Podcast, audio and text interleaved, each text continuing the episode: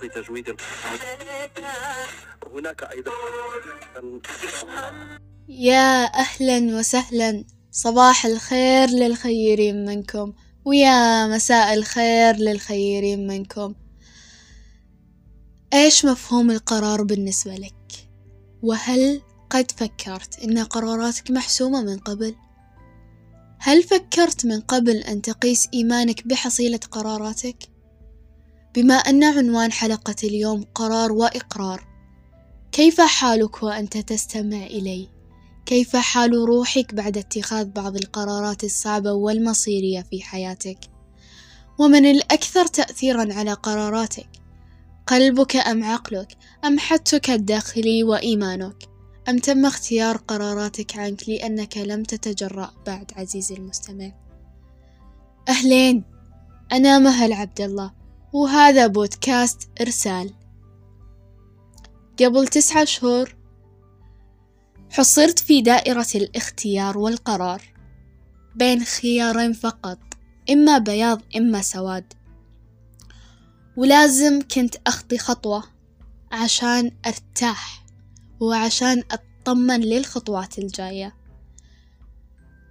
فيني إيمان تام إن القرار أيا كانت عواقبه راح أكون راضية. توكلت على الله وقلت يا رب إنك تعطيني خير هذا الأمر. آه، استخرت وأخذت وقتي صراحة. كتبت السلبيات والإيجابيات لكل خيار سواء كان للبياض أو السواد. استشرت الأشخاص من حولي وكل ما سألت أحد كان يقول لي اختاري البياض. وأنا كنت مايلة للسواد وكنت مطمنة للسواد وكان فيني إيمان إن السواد هذا راح يخليني أرتاح. بس بعد ما شفت إن الأغلبية مختارين البياض ترددت شوي. بس قلت إما أسمع صوت اللي داخلي وأتوكل على الله وأمشي ورا الإيمان والثقة هذه اللي ربي ألهمني إياها فيه. وبإذن الله راح أكون راضية إيش ما كانت النتيجة صابت أو خابت. بس كنت أنتظر أحد يقول لي إنه أنا وراك ومعاك إيش ما كان قرارك؟ والحمد لله سمعت هذا الشيء واتخذت القرار اللي أنا أبغاه السواد اللي كل الناس كانوا مستغربين منه. والحمد لله طلع ال... ال... طلعت الحصيلة بياض تام. السواد اللي كل الناس كانوا مستغربينه طلع بياض فعليا. والحمد لله نصيبي وأخذته. سعيت أخذت الأسباب من حولي وأعتقد أن ربي راضاني لأني توكلت عليه وهو كان السبب الأول وراء اتخاذي لهذا القرار لأن لولا ربي ألهمني ما كان فلحت. طيب خلوني أقول لكم عرفت أن لو كنت متوكل وثقتك بالله تامة راح تكون راضي بعواقب قراراتك مهما كانت. عرفت أن الله زارع الأسباب من حولنا وفي دواخلنا. فقط ينتظر منا السعي. عرفت أن الله يلهمك تجربة اختيار القرار عشان تعرف نصيبك وإمكانياتك. وتخيل لل... يعني يا الله للطف الله. ربي يبث في قلبك الصبر عندما لا تصيب حصيلة القرار. مع رغبتك؟ حبيت إني أشارككم إحدى أكثر التجارب اللي نمتني وعلمتني وبنت أبعاد جديدة. أصلا كنت أجهل صراحة فكرة القرار وإيش القرار لكن من بعدها انفتحت لي أبواب كثير وتغيرت نظرتي للقرارات.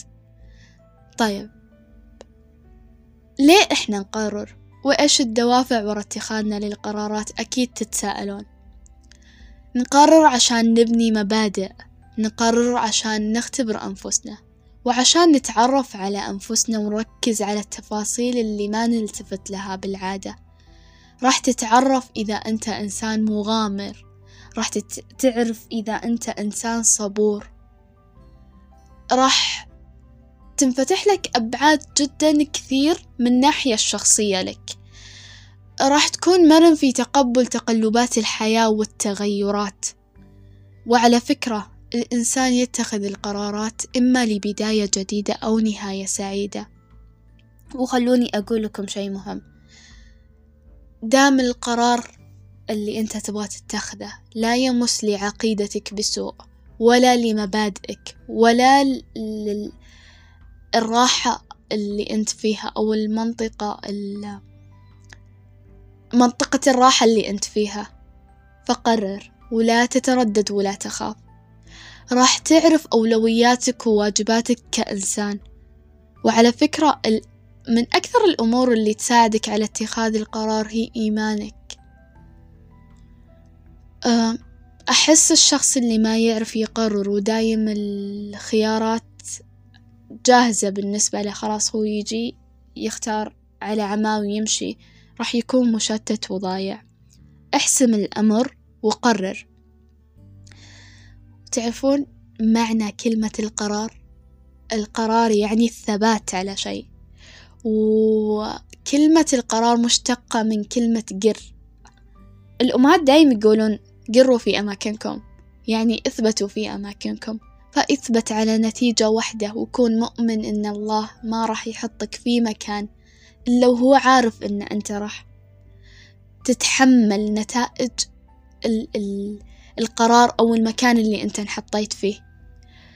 عشان أنت تبدأ تقرر وتعرف آثار قراراتك في أمور كثير تسويها وأنا دايم أسميها مفاتيح القرار وأهمها وأولها التوكل والإيمان. استخير. اعمل بالأسباب وسعة. ادعو الله دايم إنه يعطيك خير النتيجة. اسأل نفسك إيش تبغى. ممكن كل اللي حولك بيعطونك رأي حول القرار اللي أنت تبغاه لكن ما في أحد يعرف نفسك إلا أنت. وزي ما قلنا في حلقة من أنت.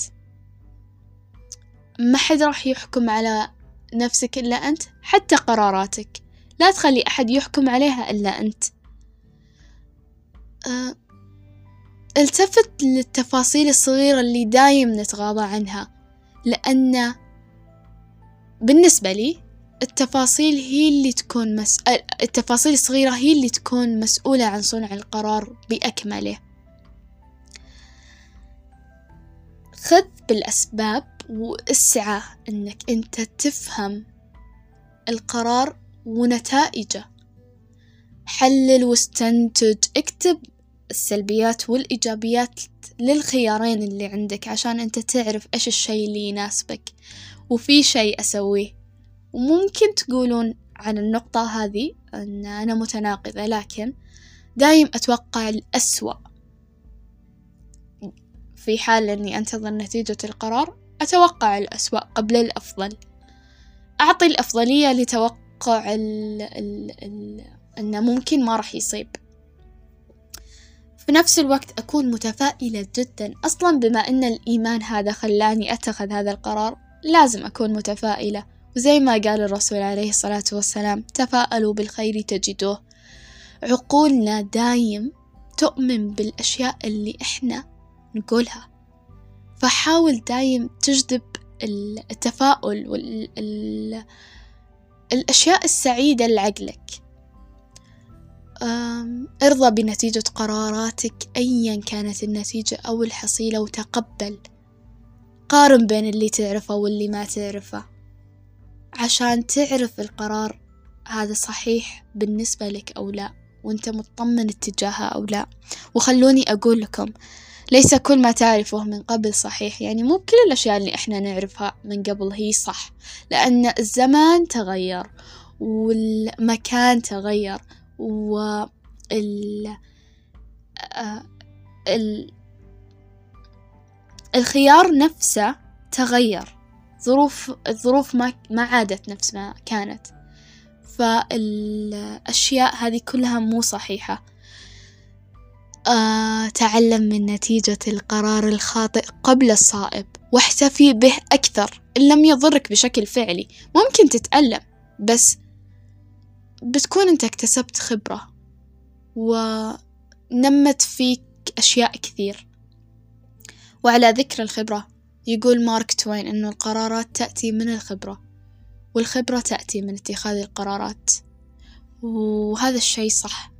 كل ما قررت أكثر كل ما خبرتك زادت من جميع نواحي الحياة. طيب لا تجي تقول أن أنا أبي أقرر لكن ما عندك هدف معين وما تدري أصلا السبب وراء اتخاذك للقرار هذا. تخيل أنك ترمي أسهم وأنت أصلا ما حددت الهدف وبعد ما تنتهي الأسهم هذه تقول ليه ما صابت أي نقطة؟ طيب أنت أصلا ما حددت النقطة اللي تبغى تصيب فيها هذا السهم وأسهمك انتهت. فحدد الهدف من القرار. اتزن في اختيارك. لا تسمع لقلبك ولا لعواطفك وتتجاهل صوتك الداخلي وحكمة عقلك وتحس بالضياع. اجمعهم كلهم وخذ من كل واحد فيهم. رسالة أو كلمة. القرارات تحتاج إلى عقل متفتح ومرن. لا تفكر من زاوية واحدة. اسمح لنفسك أن تطلق العنان للتوقعات لكن حسب المنطق والواقع اللي إحنا عايشينه. أه، أكيد أن لكل قرار أو اتخاذ قرار معوقات وأهمها الخوف والتردد. الخوف من تكرار تجربة من الماضي. ممكن أنت قد قررت قرار ونتيجته طلعت آه، غير مرضية. فأنت خايف أنك تكرر التجربة هذه مرة ثانية. لا تخاف ولا تتردد. خلك مليان بالإصرار والعزيمة. فإذا عزمت فتوكل على الله. وأضيف أيضا إذا كنت تبي تتردد تردد قبل اتخاذ القرار مو بعده. آه، أكيد إنه إحنا نكون قلقين من, من ناحية ردود الأفعال. آه، ردود أفعال اللي حولنا أهلنا أصدقائنا المجتمع. آه، وممكن راح تحس بالخجل لأنك أنت أصلا مخطي على قرار جديد أو خطوة جديدة. فأنا أعتقد أن التردد لا بأس به إذا كان مقداره قليل لكن لا تخلي يسيطر عليك. آه، أحيانا الأشياء اللي ما تخلينا إحنا أصلا نتخذ قرارات وندخل في هذه الدوامة الخوف من تحمل المسؤولية. وبرضو إن نطلع من مرحلة من, من منطقة الراحة اللي إحنا فيها وننهزم أمام الروتين. خلاص أنا متعود إن روتين حياتي هادئ ومرن. ليش أدخل نفسي في معمعة؟ آه فالاعتياد لا دور على هذا الشيء.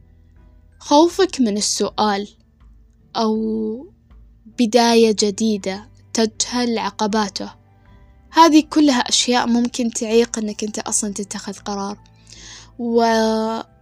والقرارات تنقسم إلى قسمين. قرارات ذا أثر بعيد تؤثر على مستقبلك قرارات ذا أثر لحظي. القرار اللي يكون ذا أثر بعيد وعلى المستقبل زي مثلا أنك تقرر تتزوج الاستقالة آه، بدء مشروع جديد آه، هذه كلها أشياء راح تأثر عليك مستقبلا. فلا تتسرع.